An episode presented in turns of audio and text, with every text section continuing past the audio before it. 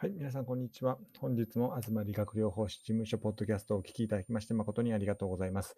え本日もですね、科学的介護システム LIFE についてお話をさせていただきたいと思います。この科学的介護システムですね、まあ、LIFE と言わせてもらいますけども、LIFE で様々なやっぱり立場によっていろんな視点があるなということをちょっと今日はありましたので、そのことについてお伝えしたいと思います。普段私はま理学療法士として介護事業所に行って、まあ、科学的介護推進体制加算を取りましょうと。ですので、ライフにこの項目を入力してください。えー、こういうふうに操作してくださいということが、まあ、多々ありますけども、そのその時にですね、まあ、大体言われるのが、まあ、なんでこんなことしないといけないんですかと。そして、もうこんなことして何の意味があるのかということをですね、まあ、本当に、えー、現場の人はネガティブな意見ばっかりです。まあ、これでフィードバック返ってきたけど、数字ばっかりで、これで利用者の何を見るんだろうかと。まあ、普段からですね、一人一人の利用者、個人を見ている人にとっては本当に単なる数値の羅列でしかないんですけども、今日、ある方、まあ、行政の方と、まあ、議員の方とお話しする機会がありまして、今、介護業界ってこうなってるんですよということをお話をさせてもらったときに、あ、それはすごいですね、その科学的介護推進体制加算っていうのは。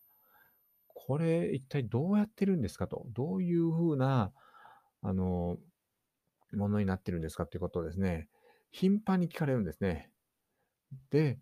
今実際にお話を科学的介護推進体制加算はバーセルインデックスをもとにして BMI とかいろんな介護の分野のことを数値化してるんです。そしてその数値化することを刑事的に、まあ、介護番号が、個人番号がわかりますので、番号で80歳で要介護1の人が81歳になって要介護1のままだったその時のバーセルインデックスは80点が80点のままだった。と思えば同じ80歳の介護2の方が介護3になったと。バーセルインデックスが80点から65点に下がったと。何かあったんですか？というふうな経時的な、いわゆるその人をずっと見ていける、えー、データ、え、ー、と、前向きデータでと言いますけども、えー、ずっと一人の人を追いかけていくデータが本当に何万と揃うっていうのが一つと、ある日、あの時点でのデータですね、横断的データと言います。えー、例えば、えー、令和3年4月1日の時点で、ここのエリアの集団はどういうバーセルインデックスの値なのか。えー、ここの集団の女性は、介護1の人は、バーセルインデックスの点数どれぐらいなんだろうかと。あらゆるデータで、そのエリア、もしくは市町村、えー、都道府県が見れるようになるんですね。データ化できるんですよ。つまり、一人の人を見るんではなくて、母集団、まあ、母集団というのは多くの人ですよね。よく疫学で公衆衛生で使われますけども、母集団からサンプリングをして、していくということになるんですけども、全体を見ないといけない立場の人は、どうやってで全体を見る数字があるのかということを、やっぱり普段から気にされているということなんですよね。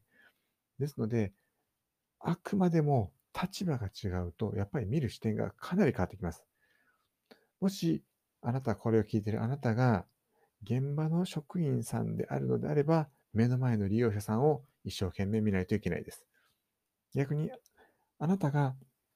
現場の職員さんであったとしても、話をしている相手が全体を見る、まあ、大きく言うと市長さんとか県知事さんとか、もしくは議員さん、行政職員さん、1対1ではなくて、制度としてどうなのか、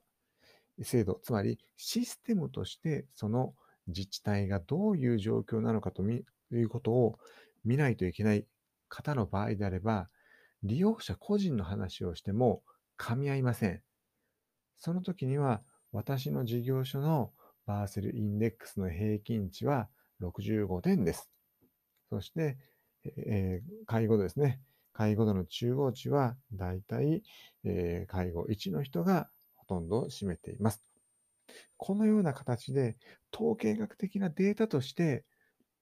お伝えすることができる、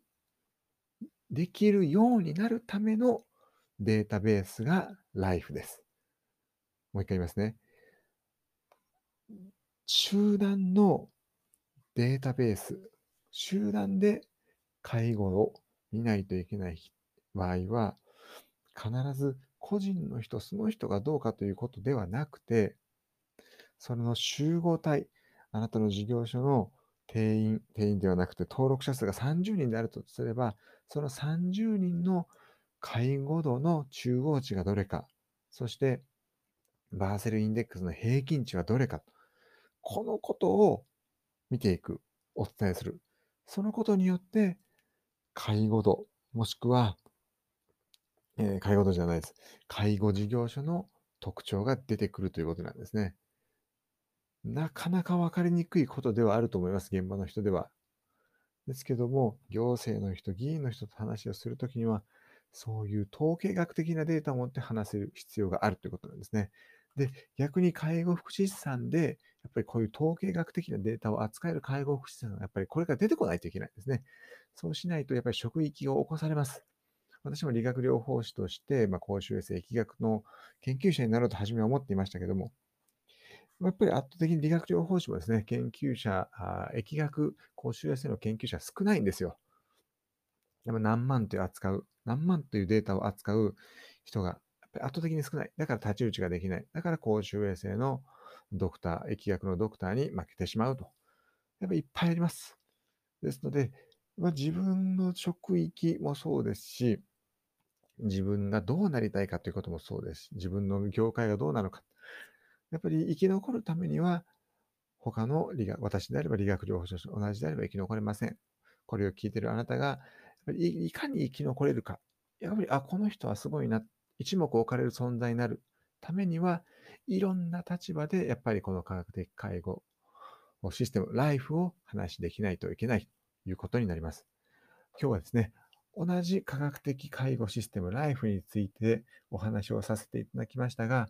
加算動向ということ以上に、行政職員さん、議員さんは、どういうことをそのデータベースから求めて、どういう話をしないと辻褄が合わないか、話が噛み合わないかということをお話しさせていただきました。また、このような変わった立場の、立場が変わった人で、どういう話をしたらいいのかということがあった場合で、お伝えしていきたいと思います。えー、本日も最後までご視聴いただきまして誠にありがとうございました。それでは失礼いたします。